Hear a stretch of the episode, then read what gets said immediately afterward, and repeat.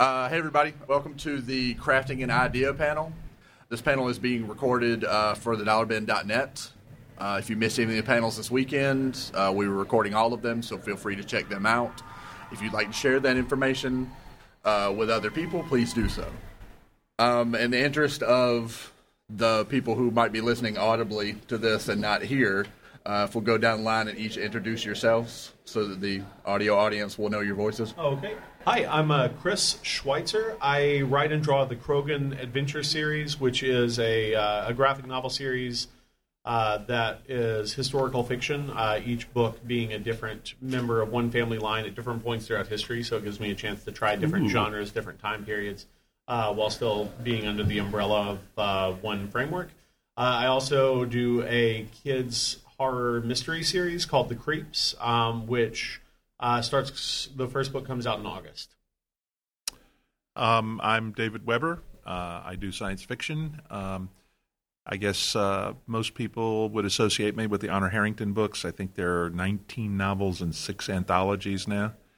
Um, but uh, I also have people threatening me that I have to chick, pick a series and finish it. um, it's just, I'm not allowed to start a new one until I do, you know. Um, but um, I sold the first novel in uh, 1989. Um, and I think as of last count, I have 58. I, I think that deserves to Uh, I'm Van Jensen. Um, let's see. I started out writing uh, the Pinocchio Vampire Slayer series of graphic novels. Um, then uh, started writing Green Lantern Corps for DC Comics. Uh, also, currently co-write The Flash. Uh, more stuff with DC coming. I have a new uh, series from Dark Horse called Two Dead that's on the way. Uh, and then I have a, uh, a graphic novel called The Leg that's about a uh, the disembodied leg of Mexican President Santa Anna adventuring through Mexico in the 1930s. And it- that that one's a true story. I, okay. and it is really good. Uh, I'm guessing that Two Dead has to be spelled T O O. Actually, no, T W O. Oh, okay. I know. was just, you know. Playing it straight Yeah. for once. when when Adam and I were discussing this uh, panel, one of the things that I that I was really interested in, as you just listened to them, is they are all extremely creative and very different things. Like each of them are representing a wide uh, berth of creativity and writing, and you know, from following, from knowing Chris and also following him on Twitter, I know he has about a million ideas a day for things that he would like to have the time to do but doesn't. And from listening to each of them just do their introductions, obviously they have a wide berth of creativity. Since we're talking about, since we're going to at least start talking about ideas, how do you know that an idea is actually worth the time it takes to flesh it out, as opposed to, oh, that's a good idea that I'm never going to do anything with? Well, Like how, like how do you what's what's the difference between just that's a good idea and that's an idea I can do a First off- graphic novel or a book about? You just ask the right question. Like a lot of people have a where do you get your ideas? And the thing is we all have ideas all the time. And that's not the tricky part. The tricky part is exactly what you said, narrowing it narrowing it down and figuring out which which kernel of an idea can can yield the fruit of a full story. I've never I've never run that kind of of an analysis um, before I started with something. Um, but I think there's probably some subliminal of that uh, going on. Um, I did um, uh, a trilogy which is supposed to eventually go to five books. Um, and the whole thing started because I was sitting on my front steps one night looking up at this big full moon, and I said, What if we didn't have a moon at all? What if it was actually a giant camouflaged alien starship? Ooh, shiny. And I was off to the races with it. Um, and my problem definitely is that I am going to run out of time way before I run out of stories I want to tell. Um, Yeah, I, I it is a really good question. I've kind of been sitting here pondering it as they've answered. Um, I think for one, uh, as Chris said, like ideas are really cheap, um, Yeah. literally worthless. Uh, so it, it's nothing until it actually becomes something. But um, I I think I really focus on um, understanding storytelling and sort of how stories work. So um, the creative process for me is there's a lot of almost like engineering that goes into it. I mean, I think there's there definitely is something of like story structure, like what makes a good story, what are the components that make good stories, and there are different types Yeah. of stories. But um, I, I think that what happens is sort of a mixture of uh, an idea, either an idea hits you that you realize, oh, there's you know this fits into you know archetypes really well, or this is something that that is going to you know it, it all the bones are there for it to be built into something, or it just it's cool enough or weird enough that you figure out you want to put the work into you know turning it into something that's structured as a story and The- so for like the leg that's what that was like the leg was like this stupid thing that had no story to it other than like this it's too much to go into but this little bit of tragedy that it was like there's something there and it's a world that i want to write about so i will take the time to figure it out just because i want to write about it Well, Right. the that, that that wanting to write about it is is such a big factor too. Like I'll I'll have uh, two. Prob- I, I don't I don't really sit down and, and you know put a put a marker board up and weigh the pros and cons. Um, but I, but there are two criteria that sort of I think are kind of universal for me with any project that I, I wish to undertake. And the first one is um, how much do I want to do it? I might have an idea that I think is a really good idea, and it may be be a great idea and possibly commercially successful idea or whatever it might be. But I can also know from my own experience what projects will be able to sustain me creatively, um, working through them and thinking, okay, well, I can devote four months of my life to this or eight months of my life to this or whatever it might be and work on nothing but that. Uh, is that going to be something that I'm uh, I feel the joy of, of work when I'm when I'm undertaking this thing? Or is it going to be a sludge uphill? And doing a project that you don't like that should take four months inevitably takes eight months Yeah. you hate it. the the the the best idea in the world, okay, is is a starting point for for the story, and that's all that it is. Okay, um, you have to build the story from there. Um, and I tell people who want to write, I say, look, don't try and write what you think is going to sell write the kind of story that you like to read. Write the kind. It's it's it's what you were talking about. Because first of all, if it's what you enjoy, you'll do a better job with it than if you're just trying to connect the dots for somebody else to make a sale. Secondly, none of us are so unique that there's not an audience out there that there isn't an audience out there who likes the same kind of stories we like. So there is an audience, and in in my branch of, of publishing, in in novels and, and anthologies, one of the things that has to be, it's probably true for you guys too. Publishers exist by publishing, and they therefore have a vested interest in helping you succeed if what you do is succeedable. I just made that word up.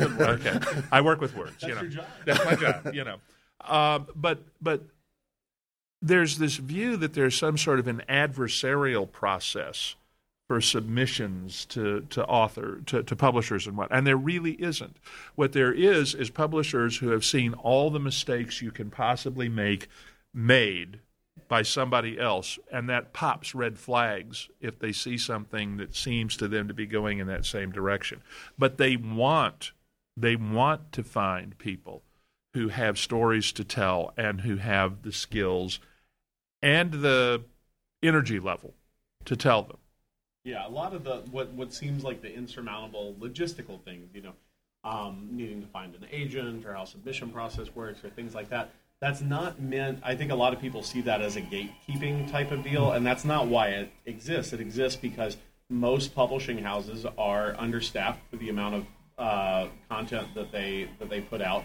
and those those are put into place so that they can best handle the amount of stuff coming in uh, to the point that they can give everything their full attention. Mm-hmm. I was never agented until Evergreen Studios optioned the Honorverse. Uh, I've never been represented by an agent. I've sold my first book with an over the transom submission, um, and it can be done. Um, it is not the easiest way to do it. And in comics, you almost never need it unless you're working with one of the like the the imprints of one of the big publishing houses. Um, like First Second is an imprint of Macmillan, uh, Pantheon is an imprint of Random House. But aside from that, almost everybody, uh, even if they don't take unsolicited submissions, you can meet them at a convention. You mm-hmm. can talk to them. You can send them your work um, and get invited to to send in a, a pitch for your project. Work, it works that way with um, with um, book pu- book publishing too. Um, one of the huge advantages of, of cons like this is that it's an opportunity to meet the people who produce the content. And if you want to be one of the people who produces the content, that connection with them uh, can be very. But please, please, please, please don't walk up to them and say, "I've written a book," you know. that not right off, okay? Ease your way in. it sounds it sounds like um, when you're deciding what it is you're going to tackle as a project that it's kind of a mixture of does it have structure that you think you can see through and also does it pull at you at something that you want to complete yeah and, uh, and also you know i mean we, we talk about only not doing something uh, because you think it's going to sell if you don't want to do it but i do think that that is uh, at, at, least for me, because you know I only have so much time per year, and there's only so many projects that I can undertake. Um, commercial viability is a mm-hmm. concern um, when I when I'm undertaking a project. Um, I I do only consider projects that I know I'm going to want to do, um, but when it comes to those projects, I I do think is this going to be worth the time invested? If I'm just doing a short piece or something. Yeah um, like a comics essay or uh, a drawing or something along those lines, then then those considerations don't matter as much. Mm. And whether or not anybody ever pays me for them, I could care less because it's something that I really want to do. But once it gets into the point where I'm spending more than a week on a project um, or more than a month on a project, then uh, I have to start thinking: Is this something that's going to cut into income that could be achieved doing a different project? Because the, yeah. I, I have to support my family. Um, and if I pick a project that isn't has no sales viability that no one's going to be willing to publish, then that that definitely hurts both my uh, household, but also uh, to some degree my uh, artistic or publishing reputation um, with the people that I'm working. But also, with. it also damages your fan base. Yeah, because yeah. they want. Well, and, and I didn't mean that you should not consider whether or not it was economically viable. What no, I meant yeah, is yeah. if the stories that you want to tell don't have vampires that glitter in the sunlight in them, then don't write those stories. Write the ones that you do like that are viable. And you're right. People are going. There, there's going to be an uh, an audience for whatever type of genre um, that you want to do. Now, the more specific and, and deviating from, I, I guess, uh, either accepted structural or social mores, the, the, the smaller that audience is going to be. Yep. But in terms of subject matter, if you write a riveting story about, you know, uh, yeah, legal associates, then if if you write it well, people will like it. You know, that's how John Grisham got his superstar mm-hmm. start. You know, you wouldn't think that that yeah, going through paperwork and realizing there's something bad is going to be a New York Times bestseller. Con, consistently. David David Baldacci. Yeah, yeah. As you um as you're as you're weighing those sort of options, what do you use as sort of your sounding board? Um, do you is it all internal? Is it like you said, like you have families to consider? Um, writing partners, publishers? You know what what sort of pulls at you is like, well, I kind of think this is a good idea, but Bob doesn't. Like Van, what do you when when you think of I'm considering this? What other voices besides your own are the ones that you listen to as to what kind of projects you do or don't want to do? my wife. Yeah, just- I talk it over with I talk it over with Skippy. it works best in front of a mirror. I go, oh, yeah. See, that's I, I know. You know, a lot of people. I assume that it is just a very sort of this is what I want, and I think it's viable. And then, you know, I'm sure some people ask their Facebook page if they think that this is something well, they will I'm buy. being a little facetious. I mean, my wife's a lot smarter than I am. I mean, she's uh, worked on Supreme Court cases as an attorney, so I very much value her opinion. Um, but I also, I mean, I have a literary agent, so obviously I talk to him about things. But then I also like the flip side of it is, um, and maybe I'm just kind of hard headed, but I think um, even when people tell you that they don't see it, like that doesn't necessarily mean that the idea isn't there. It just means that you need to rework it and keep keep refining it. or that If- maybe if- they can't see the the whole picture that you have in yeah, your head. Yeah, exactly. I mean, you have this thing that's locked inside your head, so it could be the way that Yeah. you express it, or that you just haven't formed it enough. But like, I, I mean, I spent ten years making a book about a disembodied leg, so grain of salt. Um, but and and that was a book that like until I had copies I could sell at conventions. I mean, I made zero dollars off of it, so not commercially viable. Um, but there was just this voice that was telling me that this was a thing that I should should do, and that it was a story that deserved to be told. And I mean, I made this book in spite of all logic, Yeah. Um, and in spite of all advice that I ever got, aside from you know a handful of people that looked at it and, and saw that same thing. So I, I don't know. I mean, I think you have to um, you have to have a lot of passion, and you kind of have to know who who are you are and what you have to say and what like what values that you have, and can you bring those to bear in a project, and that that's true for you know creator owned stuff as well as you know when I choose what to what to work on or not work on with with DC Comics. Yeah. like, there's stuff that just it's it ain't the book for me. Right. And you know you got to have the confidence in yourself to know that. How about you, Chris? Um, a lot of it is just sort of self-reflection. Like ra- rather than you know, I can usually, I feel get a good sense as to whether or not something's going to work. Basically, my when I say commercially viable, that doesn't mean oh this is going to shoot to the top of the list or something. It just means that people aren't going to run screaming from it is sort of my my main criteria with it. Um, which sometimes i do have those. Uh, you know I, I i tend to i, I keep a sketchbook uh, on me most of the time and uh, you know i use it for drawing but i also use it for my grocery lists and anything else. And that way i just sort of always have it on hand and when i have an idea for something i'll write it down and most of them are gonna be awful. Um, but also a lot of them might be yield some grain of something. But but but usually if something seems like it could work i can figure out a way to make it work. Um, and and that's a, a big part of things. And, and yeah you know van talking about working with dc with for hire stuff uh, depending on the amount of leeway that the whoever owns a particular franchise might give you um, any writer can can hopefully take take whatever project, however great or poor it is, um, and if poor, find the the thing not necessarily The ray of it, light, maybe, but find the thing, find the things about it that that make it special for you, and bring those to the surface. And I think that that in comics, that's what you see a lot. And so you may see a big shift with a, a particular character, but a lot of times that shift isn't necessarily adding something new to the character or taking something away from the character. It's simply emphasizing a component that already existed for that character that the, the writer that that's the part that speaks to the writer that's Yeah. the part that speaks to the artist and they want to to bring that to the surface Well, there's writing for me, okay. I don't consider myself an artiste.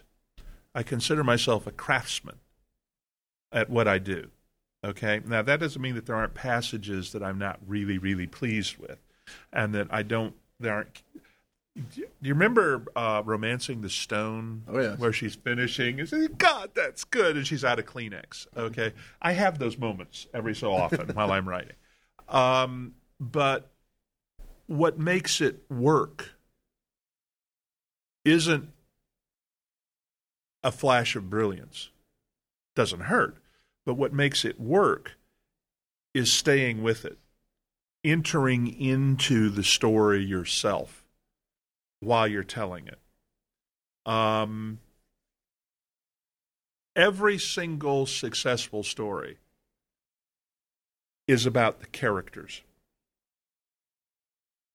And ultimately, what you have to do as the writer is you have to convince the audience to care about what happens to the characters you're writing about. That doesn't mean they have to like them. They can read it waiting to see when this SOB is going to get his. okay? But they ha- there has to be something about what you've done that, that, pulls, that pulls them in. And because I am a print writer, okay, traditionally, this is actually, I think, possibly going to change with some of the ebooks that are out, uh, the ebook format that's coming out. I can't use the visual hook to pull you in. I have to pull you in simply through the storytelling that I'm doing. I have to get you to create the images yourself to understand where we're where we're going. And I tell people nobody has ever read a single book I've written. Not one. What they've done is they have read books that I've written from their starting point and their interpretation of what I wrote. And so every single book is different for every single reader. It's interactive to an extent that a lot of people don't realize even while they're reading the books. And I'm sure that's also true for, for the graphics, but you guys have um, an advantage in that you can actually show them your See, visual I, concept. I think of that as a disadvantage. You do? I mean, I, I really like it within.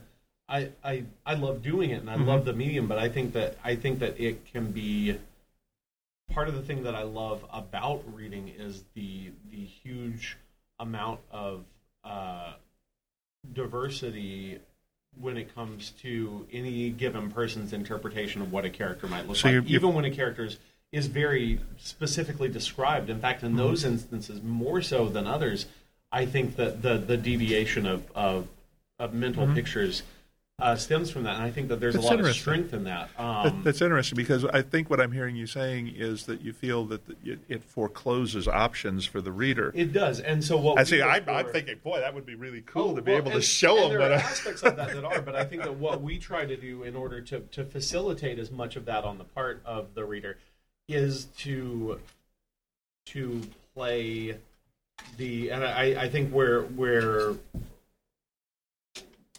we're we're doing the opposite is in um, uh, sort of internalizing conflict and and treating it almost more like a dramatization where we're not where the the we have to depict through uh, shot choices and and uh, character expressions and body language and staging um, the things that you might be able to explicitly state or Oh, yes. hint at in a novel. And Yes. So so I feel like there there are elements where we we can be a little more on the surface, but I think that in other ones, if we try to put that on the surface, it comes off as cheesy and not so good. well, and I do know that one huge advantage that uh, novelists have over movie makers is we have an absolutely unlimited special effects budget. Oh yeah. And I can well, we actually have that too, which is nice. No, that's Except- I true. mean, time to draw is a but we we can actually put you inside the character's head Yeah. from the from the viewpoint from the, the the character's internal viewpoint and that's really hard to do in in a movie you guys are kind of splitting the difference Yeah. almost between the two Yeah, so it's it's basically like a spectrum of how how much imagination the, the reader or viewer uses. So movies, like movies, aside from, I mean, they they fill almost all of your senses aside from sense of smell and touch, obviously. But um, movies are flooding flooding your senses, your your imagination does not have to fill much of the gaps. Now you actually do kind of start to imagine almost like what a scene smells like a little bit. So it's like your mind is filling in a little bit of the blanks. Yeah. And then um, prose, you know, your imagination is filling in a ton of it, and so your your imagination is really really active. And then comics is kind of in the middle of those two. How do we get on that from the question? I. Anyway. Um, What's one- that- okay, how about radio, television, movies? Okay, it's kind of that same gradation. Yeah. Um, one of the one of the things that I think connects all three of you that I thought was interesting as well is that you're also all doing some sort of series work, where Van is doing uh, DC Comics work, which is a monthly uh, process. Chris, you have the Crogan's Adventure series, and David, you have multiple series that are ongoing um, in in your various universes. What I've always wondered as a reader of all of those type of genres is do you find that being in that series structure helps you grow ideas because you're in it so much or is it sometimes conflicting because well i have to write about this like this is what i'm into right now and i have a really good idea about a zombie planet that eats other planets but that doesn't fit into this book about a 12 year old you know Yeah. uh, what what do you guys find you know as far as having to be in that structure I think it's a little of both. I think that that I have many, when it comes to the historical stuff. Anytime I read uh, a historical thing, I don't necessarily have to worry about how I would frame it into a narrative because I've I've sort of got a built-in structure that I could. Uh, I could pull that event, uh, dramatize it, change it a little bit, and, and, and use it to my own purposes. Um, but sometimes there are things like I got really wanted to do something space opera um, a few months ago, and I consoled myself with the fact that if I wanted to with the creeps, it's it's sort of a nebulous enough concept. It's you know kid middle schoolers in a town full of monsters. Um, if I wanted the janitor to turn out to be a space alien and take him up, I could do spend one book doing you know sort of uh, yeah space fantasy if I wanted to. Um, and so so sometimes it's forcing a but as long as there's a spooky element in play, you know, something aliens esque or or uh, you know any of the other things that that fall into that category. Um, I think that I could potentially get away with it. Whether or not that's a wise move is another thing. But you know, uh, uh, going to going towards uh, like big two comics. You know, uh, uh, Frank Miller wanted to do crime comics, and so he turned Daredevil into a crime comic. Um, and I think that there there are plenty of examples of, of people doing that sort of thing. Yeah, so the the monthly comics, um, it's just it's a very different thing than you know working on creator own stuff. It's it's like I, I don't know. You never really actively sit around looking for ideas for creator owned comics. Like they just they come to you Yeah. as you go about your life, and and then you figure out whether you want to pursue it or not. And so it's it's not an active. I need to generate ideas. Whereas you know I've I've been doing uh, two monthly series for the past year, and that means that um, you know 24 times a year at least you know maybe more if i'm doing like a bonus issue or an annual um, i have to have a new idea. And you know that kind of like you're on the gun and you have to come up with an idea is just it's a totally different different way of of idea generation that, and then there's an approach to it and a lot of it is um, like figuring out stories it's almost like uh, like logic puzzles. Yeah if this then this. And you you just you tease that stuff out and it, it leads you in places. And sometimes you'll have some like crazy off the wall idea that's just like oh you know here's this random thing that I can port into it. But a lot of it's kind of figuring out this ongoing narrative and where it's leading. And so like you know example um, i took over green lantern corps with issue 21 two two years ago. And right before that point uh, the, the green lantern john stewart had started dating uh, this this character fatality who's a star sapphire that i don't know if anyone knows she's the star sapphires are kind of for whatever reason they are, wear the color pink so of course they're all women. Um, at least until i made one a man. Um, but they they're sort of like a flip side to the green lanterns. But the way that fatality and like no one had addressed this, but so John Stewart's dating fatality, the way that fatality like she used to be a villain, used to hate John Stewart, but she became a Star Sapphire because she was basically brainwashed. Like no one addressed this, and I this I just approached it as like okay, like logically teasing this out. This woman has been brainwashed into loving someone that used to be her greatest enemy. That's pretty screwed up. I think I need to do something with that. So I spent a year on this incredibly complicated plot, all leading to breaking up that relationship because it was built on lies. And it was something that a lot of readers, you know, like they very few people saw saw where that was going, but it was all through just like, okay, well this is the case, then if that's the case, then this is the case, and so on and so on. Um, and a lot of like weird deviations along the way. But I don't know. I, I, I honestly like I don't think that my process for idea generation is that great because it's like, you know, I just had DC ask me to take over a series recently, um, and it was like I had one day to come up with a, with the with the pitch, what a what you would do. it. And I ended up telling him it was like actually like I don't like that series, but I'm gonna pitch you something new because it was just like out of the blue, some random idea came to me, and I don't know how. I was like really really sick at the time too. And it wasn't like I had this drug. like working. fever dream. Yeah, it was just all of a sudden, you know, there it was, and like I wish that I could figure that out so that I could like put myself in the place. Bottle to, it. Yeah, Yeah. But it just. But at the same time, How do you it's remember when we got food poisoning from that Thai place last week? Yeah, we need to eat there again. Uh, Well- de- deadlines on that are, are such a big, big Yeah. factor for me. Like if I, I I'll put I'll, I'll ruminate on stuff for a while. Mm-hmm. Like I'll let it I'll let it filter, and I feel like if you if you put all the components into your head and let it crock pot, uh, that helps. And then then you know. Uh, Two days before you got to send it out, that's when you go to a coffee shop and with a notebook and you you figure out what the structure is going to be. Yeah. Well, I'm um, I'm in a, a, a different place. Um, I have, um, I think this is correct that I currently have seven series ongoing, um, and they're novels, and they are not on a. My readership is not expecting an issue in a month. Okay, and so if I if I and they know some of them are really pissed off about it, but they know that I have all these series going on, and that therefore there may be a small delay in, in, in the book that they want. Um, and I've had people say, you know, you have to cut down on your number of series. And I say, okay, fine. Which one would you like me to not write? And they're like, well, none of them. And I said, see, that's my problem. Um, but for me, I pretty much call the shots on where I'm going to go next.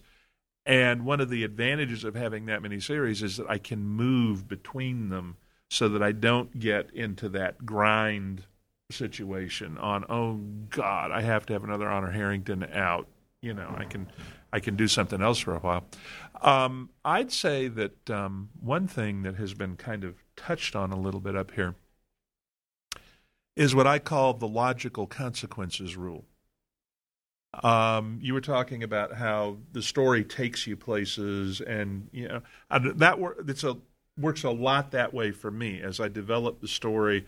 The characters and the situation grow and develop, and that tells me where I'm going next. But something that I think is a problem, uh, especially for some series writers, is continuity and logic maintaining continuity when you're on book 19 in a series uh, can get interesting. Um, but even more important is what matters more to the reader is plausibility than possibility. If you can, you can say, well, look, you know, they really were this stupid at Sedan during the Franco-Prussian War. And they're going to go, oh, no, you just made that up because you need a really stupid general. Okay. So you have to, you, the reader has to be able to accept that what you're doing is plausible. That's, that's critical to what you're doing. But another side of it is when you're structuring an idea, you need to consider the logical implications of the idea. You were talking about the brainwashing. Okay. Um, Star Trek. Okay. I'm pretty sure they hadn't really thought through the logical implications of the transporter. Because they had to make it the most unreliable piece of technology in the galaxy. Because otherwise they could have pretty much solved the problem every every episode by beaming the okay the whole episode with the Borg cube okay? I'm watching this and I'm tearing my hair out because they're they're beaming in and out. And they're worried about the Borg uh, uh, uh, their personal shields resetting on their phasers you know and everything I'd have liked to seen their personal shields reset against 15 kilos of antimatter. Okay. That was so deep catalog. Yeah, I mean, uh, uh, I'm just saying. you, know. you, you, brought up something uh, really interesting that I wanted to ask about as well because all of you deal with continuity with your books. Chris's books are connected. Obviously, your series is connected, and Van not only has his own continuity that he's writing, but whatever other continuity the, the publisher is using at that moment. And I think continuity kind of ties into research as well because some things you want to research to be factual or accurate. And sometimes your research, I would think, is sort of your own continuity, mm-hmm. whether it's something that you've written before or it's something that you want to be a part of the structure. Um, again, this is kind of, you know, way too open ended a question, but do you find that sort of uh, tropes with your writing as a comfort, something you can fall back into and fall into to give you structure, or is it something that sort of binds, or is it both? You know, do you get tangled in it, or do you find it as you know this help? Because obviously continuity yeah. Helped you with that one particular structure.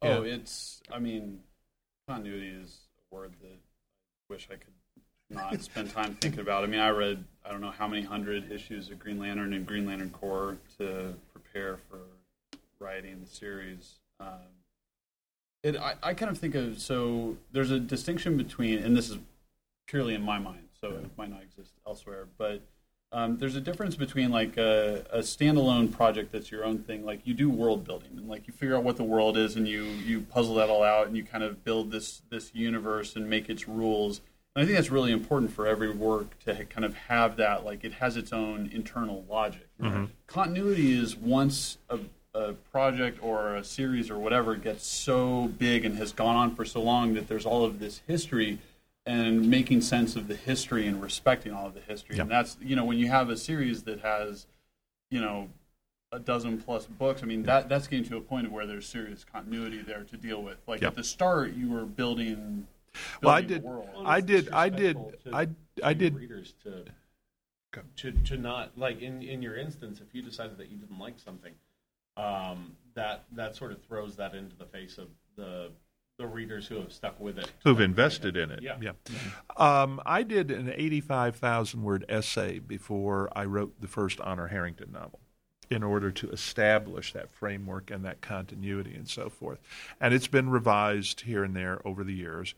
Um, and these days, um, I have a group, uh, BuNine. There are eight bureaus in the Royal Manticoran Navy, so they're BuNine. Um, and they started as just a fan group, and now they are actually collaborating with me on, on works and actually earning money doing it, which is good. Um, but uh, I was thinking, we were talking about continuity, I'm working on the third volume in um, a Parallel Universes novel uh, uh, series and you have two totally separate civilizations, neither of which is ours, living on the same planet. Okay. Think about the geographical place names. Because there's a Sharonian place name, there's an Arcanan place name, and there's our place name. And just keeping it all straight. Yeah. Um, electronic files are a godsend because you've got the glossary and you can stick it all in there and just you know every every day or two you alphabetize it over again you know kind of thing um, but um, that actually is a much greater problem for me than when i'm working in a fictitious world one where i don't have to worry about matching the real geography and so forth. The political structures are easy okay? The the the internal dynamic of the society is easy.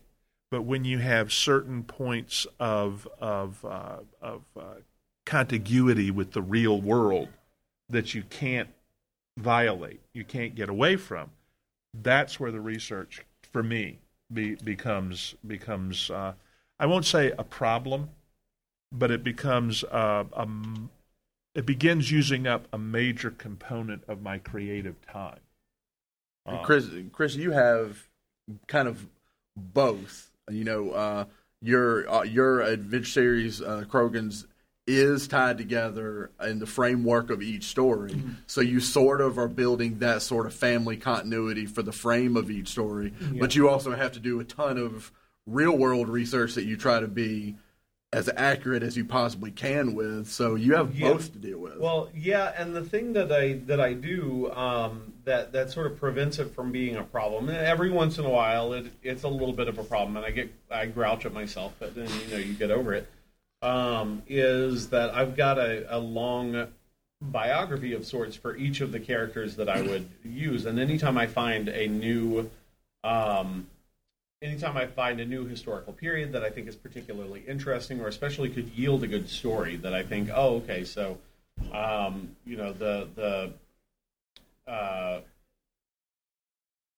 there's this this siege in France in 1828 that I think would be a perfect mirror for the social situation of Casablanca in 1941. And so, if I wanted to do a riff on Casablanca with Musketeers, I have a a, a political social framework in which to do that. Mm-hmm. Um, I'll put that into this big document. Um, and the thing is, but that document is just for me, and it is always subject to change until something gets published. Yeah. And what we were talking about with the novels, one of the things that's really helpful that that benefits me greatly in working in this style is that I don't have any characters that are internalizing dialogue or, or something like that where it says, you know, uh, where in in just sort of building up the character's biography, I don't say any of their backstory. Um, right, there's no internal it, moral yeah, monologue. If it comes out in dialogue, then it becomes you know canonical, um, mm-hmm. and if it doesn't, then it doesn't. But also, my my thought is, well, I'll adhere to my own.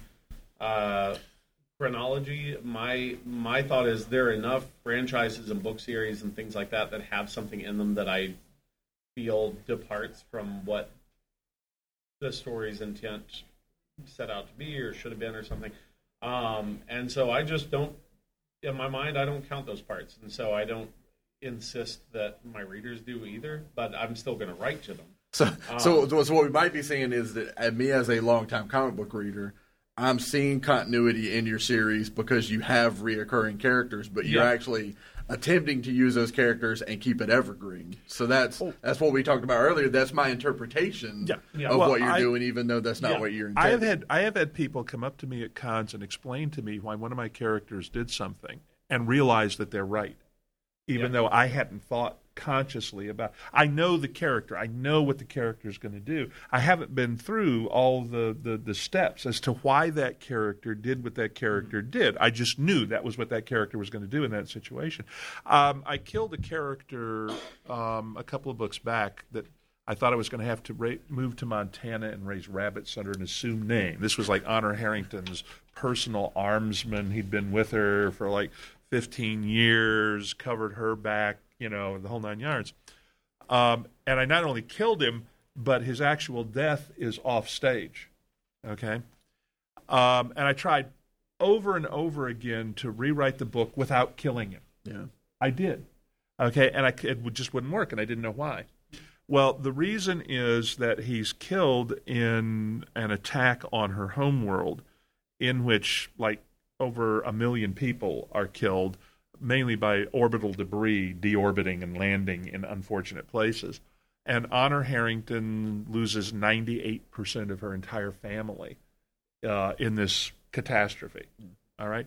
But you've never met any of them. The only members of her family you've actually met survive. Okay? And so it was it was Andrew's death because you knew how much he meant to her. Okay? That allowed you to extrapolate from there to really grasp her grief over these people you'd never met. Right. And that was why Andrew had to die. Um, and he died saving her infant uh, infant son's life. Okay, and so the the reader is like, okay, he died doing what he would have chosen to die doing if he had to die. Okay, um, but um, I didn't know seriously until I was into the copy edit process. All of a sudden, it clicked. That was why I had been unable to write the book and have him come out the other side of it alive. Now I don't know if this if this next bit will be necessarily directly up Chris's alley, but I know both of you have ties to it in that you've both um, co-written things with other people. How is that process like? Um, is it is it really about the individual person and how you get along creatively with them? Um, but I would imagine that uh, anytime you have more than one person in a room, uh, a regular conversation can turn into an argument, especially when it's concerning creativity. How do you two guys find uh, working with somebody else? Because I mean, not only, I mean, you've co you co-write at times, but you also have an artist to deal with, and you've co-written at times. How is that idea process? Um, so the the co-writing, um, I've worked with Rob Venditti, who works for Valiant, and uh, we co-write the Flash together right now. Um, and I, it it's honestly super easy because we've been friends for like eight or nine years. So I mean, I I consider Rob a brother. So um, I I find it to be great, um, and part of it's just this situation, but there's actually a lot of research about um, creative pairs, mm-hmm. and so there's this this idea that's very popular of like the lone creative genius, um, but what's really found is that everyone who's perceived as a lone creative genius actually has someone who's close to them that was kind of involved in their creative arc and their creative journey and was Yeah. pushing them, whether they were rivals, whether they were friends, you know, scientists, Whether they were sounding boards. Yeah, so everyone everyone really has someone close to them that's pushed them, and and you know the way that it typically works. Like there was a, an article that Slate did, or a series of articles that Slate did a few years back on this, and they looked at recording uh, sessions that the Beatles did, and they looked at like particular songs and who was credited as the songwriter. And so it might be like Paul McCartney was credited as the writer on this song, but you actually listen to them in the studio as they are writing, like actively writing the song. And what would happen is they'd be like one would play a little bit of music, and then the other would you know sing some little line, and the other would be like, oh, well, what if we did this and twist it in this way? And the other would come back, okay, we'll take that and then do this, and it's what you end up with is awesome, is just incredible. But like neither of them would have reached that on their own. But it's Yeah. also impossible. Without the whole. It's impossible to say who it was who actually came up with that. In a really good creative partnership, that stuff happens all the time. And, and with Flash, it's been really frequent where I can look back on an issue and I don't know whose idea it was. How about you, David? How have you found the joined creative process Well, as I- opposed to your I solo? I think I was just trying to count up. I think I've worked with it's either seven or eight people collaboratively. Okay, and every collaboration is different in terms of how it's organized with those two people in in the room. Um, if you look back at collaborative novels, uh, historically they were written by people who lived in the same house, or at least the same street. Nowadays, with uh, the internet, uh, Chicago, where uh, Eric Flint lives, and Greenville, where I live, are the same house effectively in terms of, of working together because you can just throw the stuff back and forth. Um, generally speaking, the, the rule that I apply when I consider doing a collaboration is number one, do I think that I will enjoy working with the other person? Uh, number two, does that person bring something to the story, or do I bring something to the story working with him that wouldn't be there without that other person? Uh, number, uh, you know, number three is is what we're going to produce in the end be at least as good as what we would have produced individually? Uh, and if the answer to all three of those questions is yes, then you know I'm pretty much all up with doing it. And most of the collaborations that I've done have been either in my universe or in their universe. And the rule of thumb is whoever's universe it is is the senior partner for that. chrono- It doesn't matter who's got more books out. It doesn't matter. What matters is this is his or her sandbox. Right. Okay. Uh, but when Steve White and I did Insurrection, our first novel, we split it up by characters. Okay. And he took the scenes in which his characters were viewpoint characters. I took the scenes in which mine were. And the other guy had veto rights over what one of my characters might have done in one of his scenes. I'd say, no, no, Lehan wouldn't have done it that way, you know, or whatever. Uh, when Eric Flint and I write, uh, we divide it into I write the hardware side and the combat side, and he writes the the interaction and the skullduggery and espionage side of the books that we do together. So it, it, there are different procedures, different processes, um, and there's not a one size fits all, even for two writers who have worked together before. You Each, may find each, yourself- each new collaboration could be different. Yeah.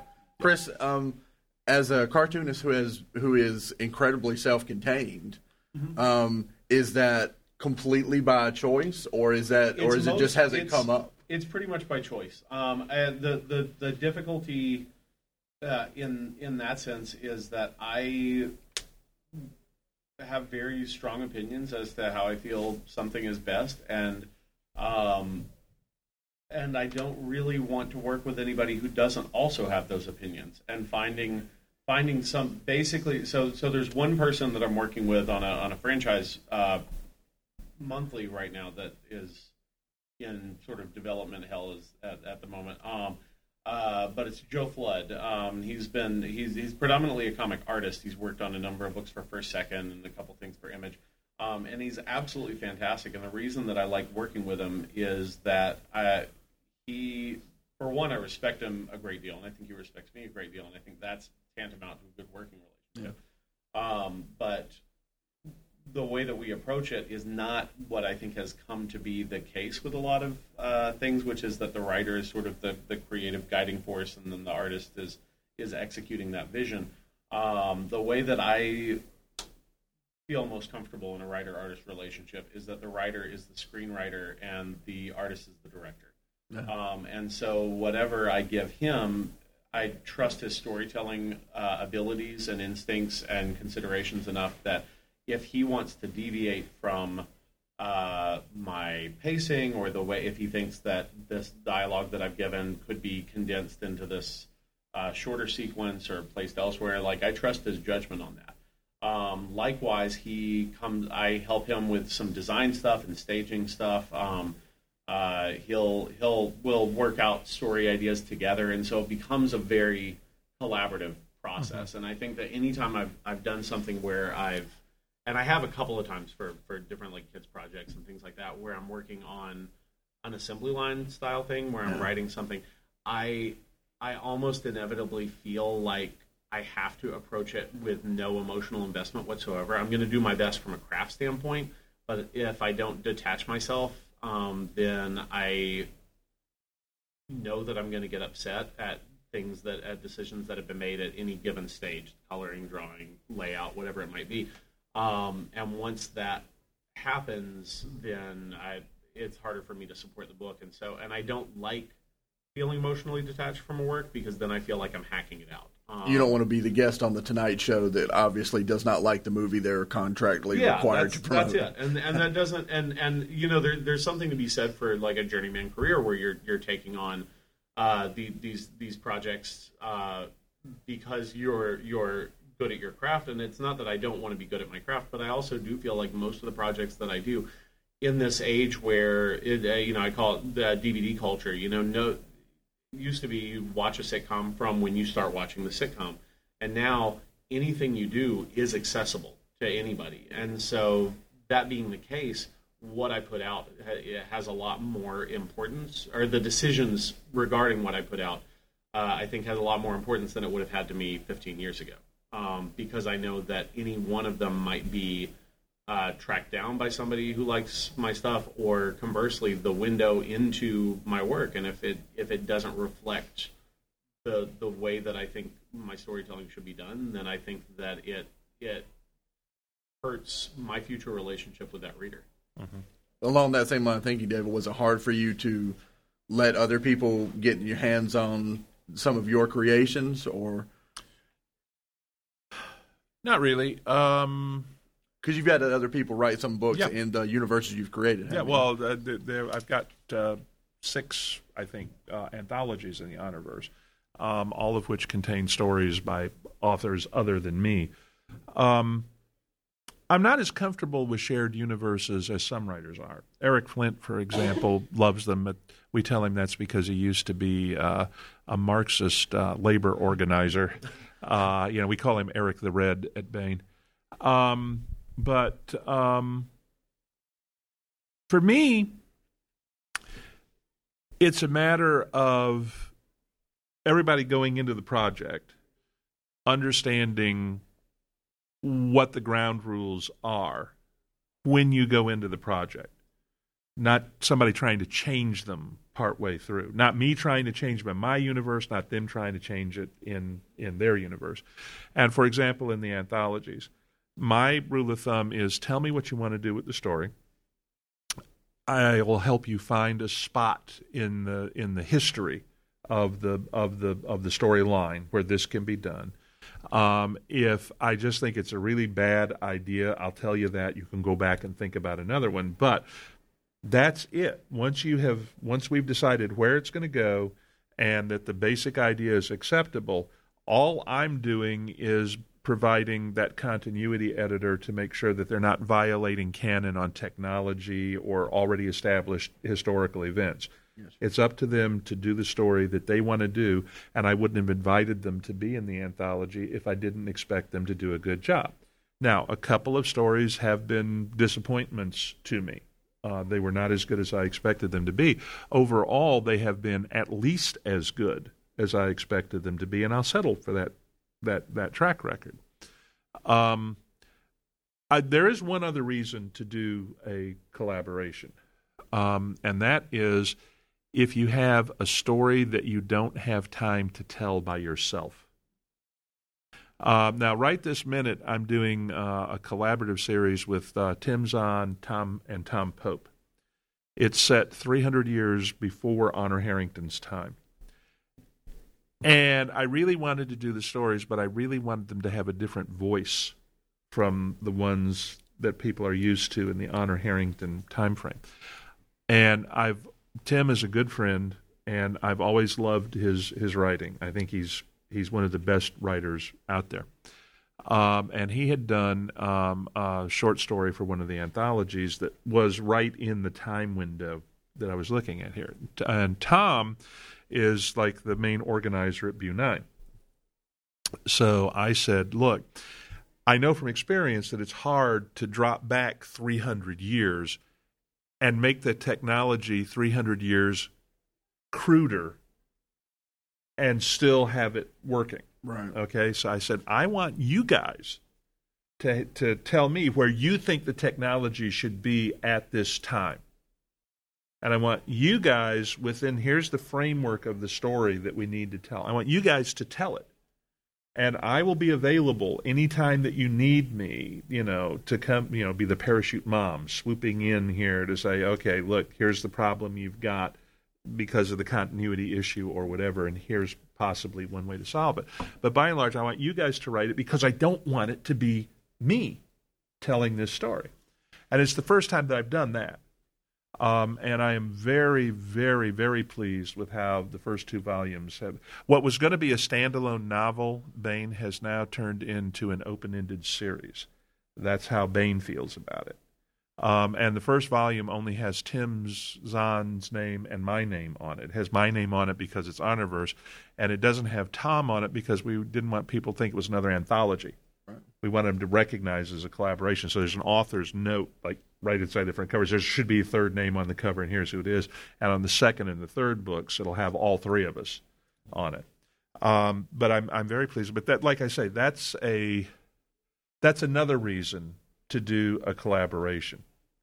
Um, and in something like the Honorverse, which covers 2,000 years of history, you know, filled in between the gaps and whatnot, um, and has at least eight major interstellar powers involved.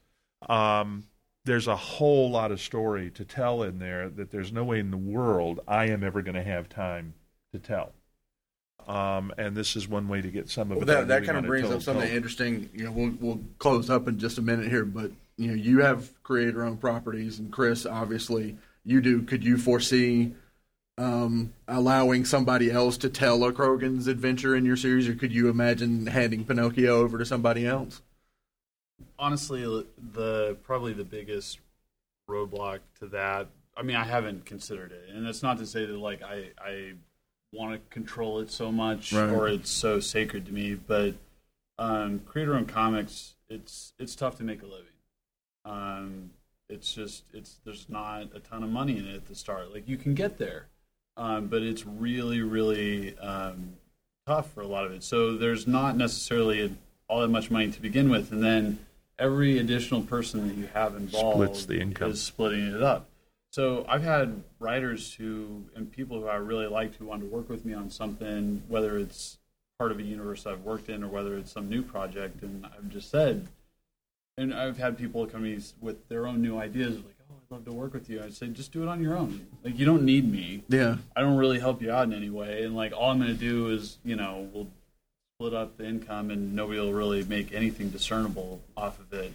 Um, so, which is like a pretty crass answer, I guess. But I mean, like Chris, I, I remember one of the first times that we met, you had a really large map out plan for tons of Yeah, Crogans that you wanted to tell a story for. Is there any sort of consideration to maybe somebody else will do one? Not in an official capacity, but I also would not be adverse to kind of like the the way that things like Sherlock Holmes are handled and things like that, where um, somebody else might do a Sherlock Holmes story, but but everybody's like, oh, okay, that's Brian's Sherlock Holmes story, that's Van's Sherlock Holmes story. It's not uh, part of this canonical accepted Sherlock Holmes thing. Um, I I wouldn't have an issue with that. Like if somebody had a you know, I can't imagine that happening anytime soon. But if a kid grows up with it and you know becomes a, a novelist or a cartoonist or whatever else, and wants to do a story based on you know with one of the characters, you know whatever is in vogue at the time, deconstructing it or seeing what they were like as a kid or whatever it might be. Um, I I feel like that's part of their uh, cultural, you know, and there's a lot of debate about this in terms of, you know, how where where does uh, copyright law start start to infringe on uh, Cultural experience. cultural experience and things like that. But but in general, I I don't see having a problem with it, but I also don't see and, and You're not it seeking it. Uh, but I'm I'm not going to do it myself. I got you. Um, I don't think there's a, always you know you never know, but I'll get my pitch ready. yeah. Um, before we wrap up, does anybody have any questions? Yes, sir.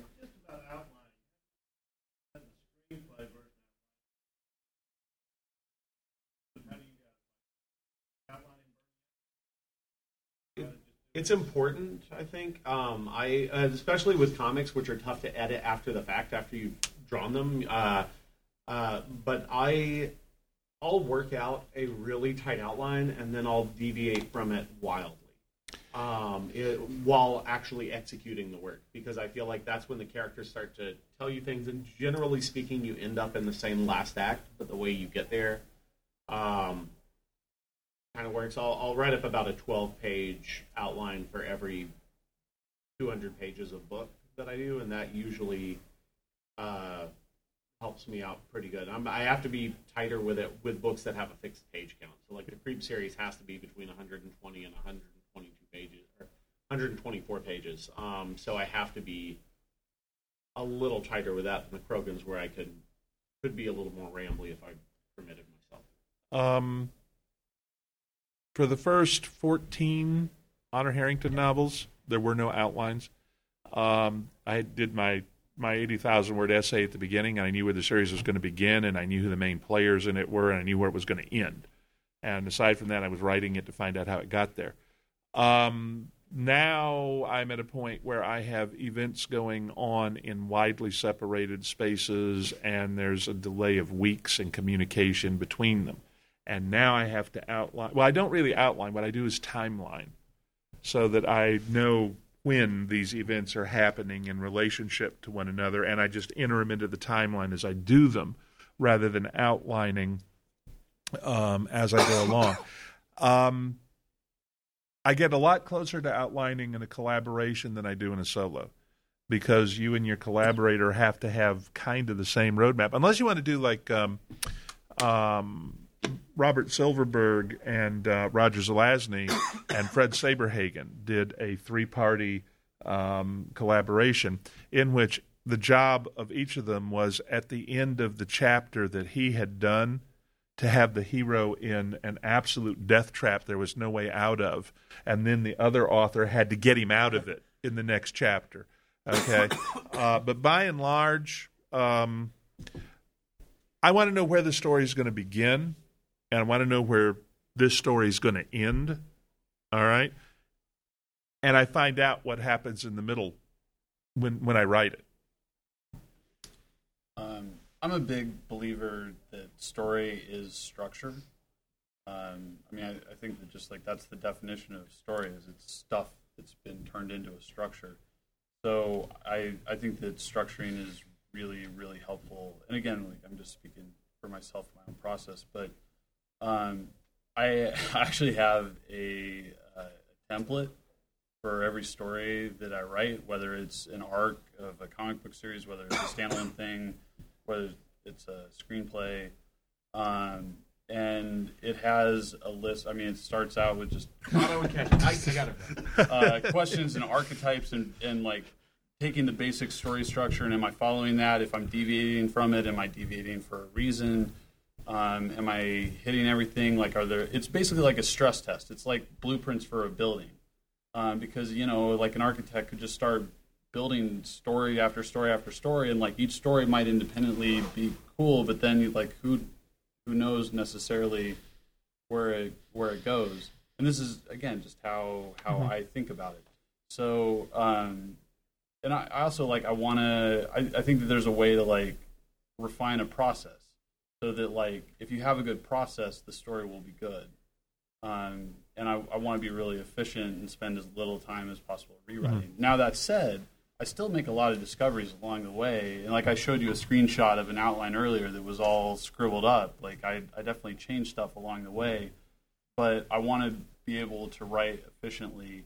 And I mean, I, I find that like what I do is it's not that it's not that I don't have that you know sort of like fun exploration aspect of writing. I just move it earlier.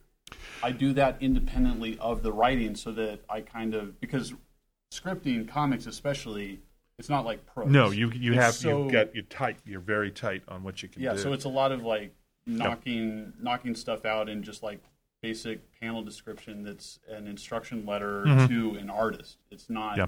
it's not prose. No, I, I can I can fully understand that, and I will I will say this: um, the storyline grows um, naturally for me as I'm going along, but I am I'm a firm believer that if if the musket's going to be fired, okay, if it's going to be over the over the mantelpiece, then you have to fire it somewhere in the course of the of, of the story. And people may gun. yeah, people may have to wait four volumes before they find out what it's there for. In uh, Mutineer's Moon, I knew that in the second book, the good guys were going to have to deal with a fleet of a million plus invading starships, and they weren't going to have anywhere near a million ships to do it with. Um, but it the but they were going to use uh, the uh, the drives of their starships to induce a nova in in a star after sucking the invasion fleet into the star system. So in the very first uh, like two pages of the first book, I had a reference to the fact that the starship that winds up shipwrecked in our star system, that if its drive had gone unstable just a little further in, the sun could have gone nova. And then, boom, I just left it there until all of a sudden in book two, when the reader's like, well, how's he going to get out of this one? I dusted off that, yeah, here's, I told you, right here is how we're going to do it. Okay. Now, you can do some of that by going back and saying, oh boy, I'm really going to need that. I better go back and put it in. But in a series, you know, you may find out that you need it four books down down the road, and you didn't think about it earlier. And so I do do a lot when I'm setting it up, even though I'm not outlining. I have a lot of, I guess, bullet points of this has to be provided in the early part of the of the of the story. There's a uh, Honor Harrington is genetically enhanced for a heavy grav environment. Uh, and among other things, this means she has a metabolism that really burns burns food. And all the way through, she's drinking hot chocolate instead of coffee. You know, and as she's at one point, she's eating peach cobbler and washing it down with hot chocolate. You know, and I haven't told the reader, you know, about this part of her metabolism. It hasn't been germane yet. But there's a passage where their best friend, when her best friend says, "If I ate like you do, I'd look like a pre-space blimp." And Honor says, nonsense. Some of us are just blessed with an active metabolism that allows us to enjoy the finer things in life. Okay? All right. It's there. That's like in book three. But it's not until like book eight or nine that the fact that her metabolism works this way really becomes germane to what's happening to the storyline. But I put it in there, even though you weren't expecting it to come along and, and bite her the way that it does it was in there. You just didn't notice it at the time. Sort of no matter how no matter how you decide your outline is or isn't going to be as a storyteller, you all know that you can't build a house starting on the second floor. Well, you can try, but Do we have any other questions before we close it up? I, I actually probably need to get back to my table because I, I have a sign up saying I was going to be I got you. But if anybody has something for me specifically, like they're welcome to. Okay, well, let's just go ahead and close it out because we only have about 45 minutes left to con anyway. So thank you, everybody, for coming. Thanks, guys.